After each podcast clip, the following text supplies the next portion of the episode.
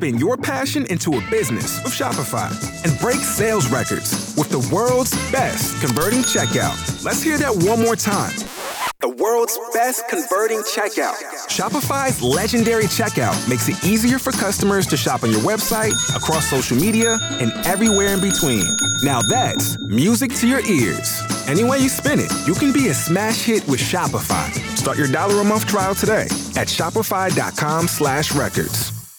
In this season of giving, there's a new way that you can help to make a wish for kids in need and kids who are really worth it uh, for this holiday season. It's a new effort that's starting today called Grant 50 Wishes. There's a goal of granting 50 local wishes, and my colleague John Bachman with Fox 30 and CBS 47 Action News Jax is here behind this effort. You're going to show us the story about some of these kids a little bit later today, but uh, all of this is designed to help make wishes come true this holiday season. How cool is that? Oh, it's great, Rich. You know, every, every kid has their Christmas wish list Legos, a bike, a new phone, whatever it may be, depending on the age of your child. I know you've got kids at home that are their Santa list is long. Very long. But there are a lot of kids out there that just want to feel good for a day, you know, or forget about what's going on in their lives because they're battling some critical illness. And so, uh, and this happens year round, of course. But Make a Wish Central and Northern Florida has a long list of local kids that want to do any number of things, whether it's go to Hawaii or go to Orlando and see, you know, Mickey Mouse or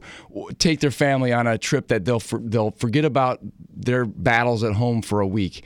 And so today at five o'clock on CBS 47, we're going to highlight a, a, boy named Gabe, who a local boy who wanted to be a park ranger at Yosemite. Now this happened a couple years ago, mm. but this is the point that's so great is that yes, it helps them for that week. But they carry that with them for years because he's still battling his illness, but he's still calls up that memory of that trip and some of the things he learned about himself to get him through some of his hard times, even now, years later. So it's a great story that I hope everybody will check out on CBS 47, but it's an even bigger campaign, uh, grant50wishes.com. How did and you it, get all connected with this? I've been associated with Make a Wish for quite some time. My time up in Atlanta and then came down here, and now uh, I'm on the advisory board for, uh, for, for the area here. And it's just a you know fantastic program, of course. And, that, and let me tell you really quickly too, the campaign is more than just hey you know click and, and donate. Uh, we'll we'll definitely do that. Of course, we'd love to have your twenty dollars or your fifty dollars. But the other great thing is that you have two options when you get on that website. You can do just that. You can also set up a fundraising team so that you and your coworkers, you and your family members this holiday season can get a team together so that you can pool your resources. Because these wishes, of course, are not cheap.